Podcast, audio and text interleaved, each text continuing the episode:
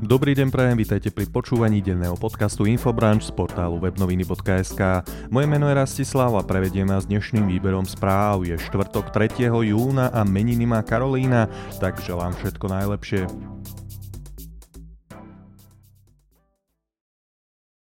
Tradične začíname domácou top témou. Sulík podáva trestné oznámenie. Skupina poslancov mala neoprávnene žiadať o dotácie na nájomné. Ministerstvo hospodárstva Slovenskej republiky podáva trestné oznámenie pre podozrenie zo spáchania trestného činu subvenčného podvodu. Týka sa medializovaného prípadu skupiny bratislavských poslancov, ktorí mali neoprávnene žiadať o dotácie na nájomné. Počas stredajšieho rokovania vlády o tom informoval minister hospodárstva Richard Sulík. Ako ďalej povedal, je to vec, ktorá ma obzvlášť mrzí, pretože sme sa snažili, aby sme pomoc poskytli rýchlo a nebyrokraticky. Richard Sulík zároveň všetkých, ktorí o peniaze požiadali neoprávnene vyzval, aby ich vrátili. No a takisto včera na tlačovke dodal, som sklamaný z tohto konania a chcel by som všetkých ostatných žiadateľov upozorniť, že tu bude platiť nulová tolerancia. Vypočujte si aj priamo krátky zostrih z tlačovky. Od 1. júla rátajte prosím vás všetci, ktorí ste požiadali o nájom, na ktorý ste nemali nárok, že k vám môže dojsť kontrola a potom to bude len a len horšie. Neberte prosím vás pekne, ctení podnikatelia, prevádzkovateľia, predajní, tieto moje slova na ľahkú váhu, lebo raz, keď sa dostanete do, do tých opletačiek s trestnými, s orgánmi v činným v trestnom konaní, keď si vás začne predvolávať vyšetrovateľ alebo prokurátor, tak potom sa z toho len tak ľahko nevymotať. Fakt vám tých tisíc, dve tisíc, tri tisíc eur nemôže stáť za to. Ani väčšie sumy, ak sa vám ich podarilo nejakým podvodným spôsobom vyťahnuť z ministerstva hospodárstva. Vráťte prosím vás tieto peniaze, aby ste nemali vy problémy v krátkej budúcnosti. Pokračujeme prierezom z domáceho spravodajstva. Aj tajná správa doručená poslancom parlamentu musí zostať chránená. Slovenská informačná služba posiela príjemcom spravodajskej informácie. Keď konkrétny príjemca chce prediskutovať informáciu, tak riaditeľ SIS je povinný mu vyhovieť, aby nebola chybne interpretovaná. Po rokovaní osobitného kontrolného výboru Národnej rady na kontrolu činnosti SIS to médiám povedal priamo riaditeľ tajnej služby Michal Aláč. Riaditeľ SIS doplnil, že stretnutie najvyšších predstaviteľov štátu v pondelok 17. mája na pôde SIS bolo legitímne. Podotkol, že na ňom neriešili živé kauzy. Riešili sa spravodajské informácie, ktoré som zaslal účastníkom z pozície riaditeľa služby, doplnil Aláč. No a ako to aktuálne vyzerá vo vláde, Heger sa rozprával s Remišovou aj Kolíkovou. Situácia v strane za ľudí neohrozí vládnu koalíciu. Povedal to premiér Eduard Heger pred rokovaním vlády. Ako ďalej dodal, mal som diskusiu s pani Remišovou a Kolíkovou a obe garantovali, že budú súčasťou koalície. Pokračoval premiér s tým, že koalícia je vnútorne pevná.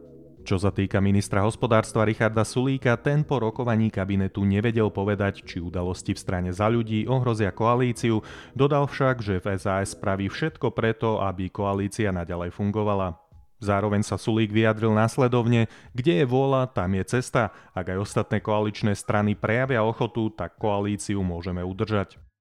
Tu je posledná informácia z prierezu z domáceho spravodajstva. Slovensko by už nemalo byť červenou krajinou. Úrad posielal do európskeho systému neúplné údaje. Úrad verejného zdravotníctva urgentne rieši zasielanie dát do európskeho systému TESI. Informovala o tom v stredu hovorkyňa úradu. Úrad doteraz posielal do systému neúplné údaje o testoch a preto je Slovensko v covidovej mape stále červenou krajinou napriek tomu, že už viac ako dva týždne mohlo byť oranžové. Ako doplnila hovorkyňa úradu, sme si vedomí naliehavosti situácie a intenzívne pracujeme na tom, aby bolo všetko uvedené na správnu mieru v čo najkračom čase. Všetky potrebné kroky sme prijali ešte pred medializáciou vzniknutého stavu. No a ja len tak súkromne z pozície občana dodávam, čo vlastne k tomuto dodať. Poďme teraz na prierez zo zahraničného spravodajstva, no a prvou správou sa vlastne dozvieme, že na Slovensku nie je až tak zle. Kremeľ pokračuje v represiách proti opozícii, Pivovarová poslali do väzenia. Ruské úrady pred septembrovými parlamentnými voľbami pokračujú v represiách proti opozícii. Jej prominentného aktivistu Andreja Pivovarova poslal v stredu súd v juhoruskom Krasnodare do väzenia na obdobie trvania vyšetrovania jeho osoby. Pivovarová zatkli v pondelok za netradičných okolností v čase, keď sa chystal odletieť z Petrohradského letiska Pulkovo. Lietadlo už rolovalo po dráhe, keď ho nariadili zastaviť a Pivovarová z neho odvliekli. Z tejto informácie mám tak trochu škaredý pocit, že v Rusku a Bielorusku sú aktuálne veľmi populárne odchyty lietadiel. Poďme na ďalšiu informáciu zo zahraničia, tá je z Kanady a tiež nie je zrovna najmilšia. Kanadská vláda pomôže pri hľadaní ďalších hrobov v bývalých rezidenčných školách. Kanada podporí úsilie o nájdenie ďalších neoznačených hrobov v bývalých rezidenčných školách zriadených na asimiláciu domorodých obyvateľov. V niekdajšom najväčšom takomto zariadení v meste Kamloops v kanadskej provincii Britská Kolumbia našli nedávno masový hrob s pozostatkami 215 detí. Kanadský premiér Justin Trudeau bol zo šokujúceho nálezu zdrvený a slúbil, že vláda pomôže pri hľadaní potenciálnych neoznačených hrobov v ďalších bývalých rezidenčných školách. Kanadské rezidenčné školy boli povinnými internátnymi školami riadenými vládou a náboženskými úradmi v priebehu 19. a 20. storočia s cieľom násilne asimilovať domorodú mládež. Spomínaná škola v Kamloops bola najväčšia v rámci tohto systému. Nasledujú informácie zo športu, ktoré verím budú už v optimistickejšom duchu. Česi na majstrovstvách sveta v Rige odohrali proti Slovensku priateľský zápas.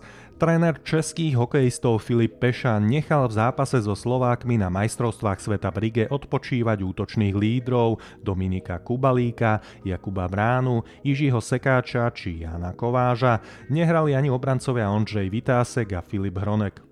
Napriek tomu slovenský tým českí hokejisti jednoznačne prevýšili a zvíťazili 7-3. Zápasu však ubral na dramatickosti fakt, že oba týmy už pred jeho začiatkom mali istotu postupu do štvrťfinále a preto môžeme hovoriť o priateľskom zápase. Druhá športová informácia sa týka majstrovstiev Európy v paraatletike. Kužeja vybojoval na majstrovstvách Európy v paraatletike striebro. Slovenská výprava sa teší z prvej medaily na majstrovstvách Európy v paraatletike v poľskom meste Bydgošť.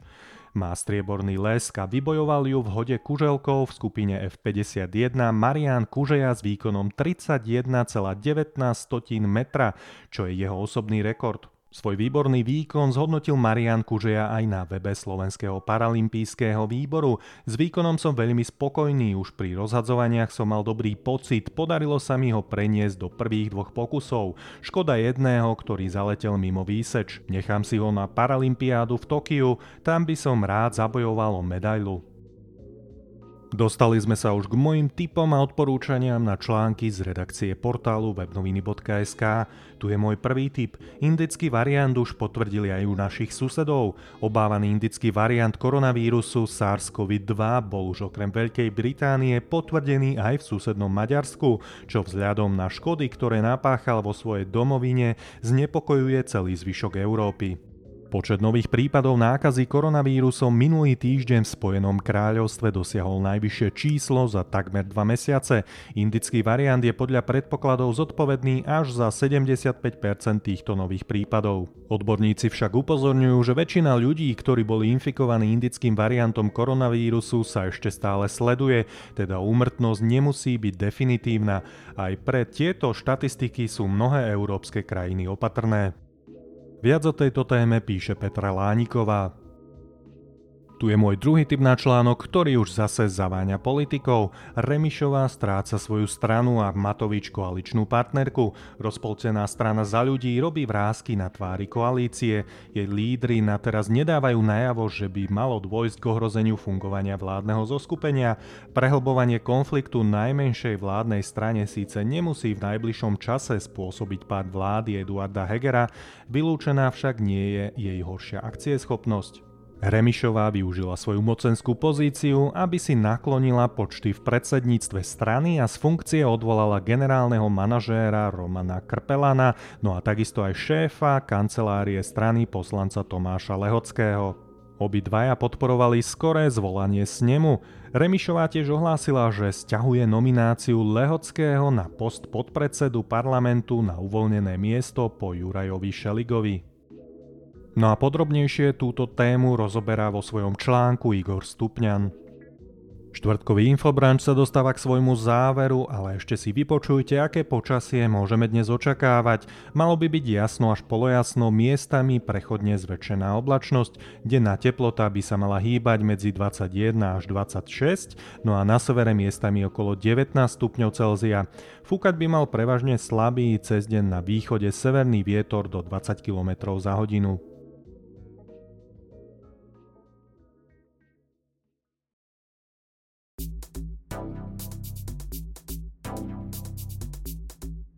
Počúvali ste denný podcast Infobranch z portálu webnoviny.sk.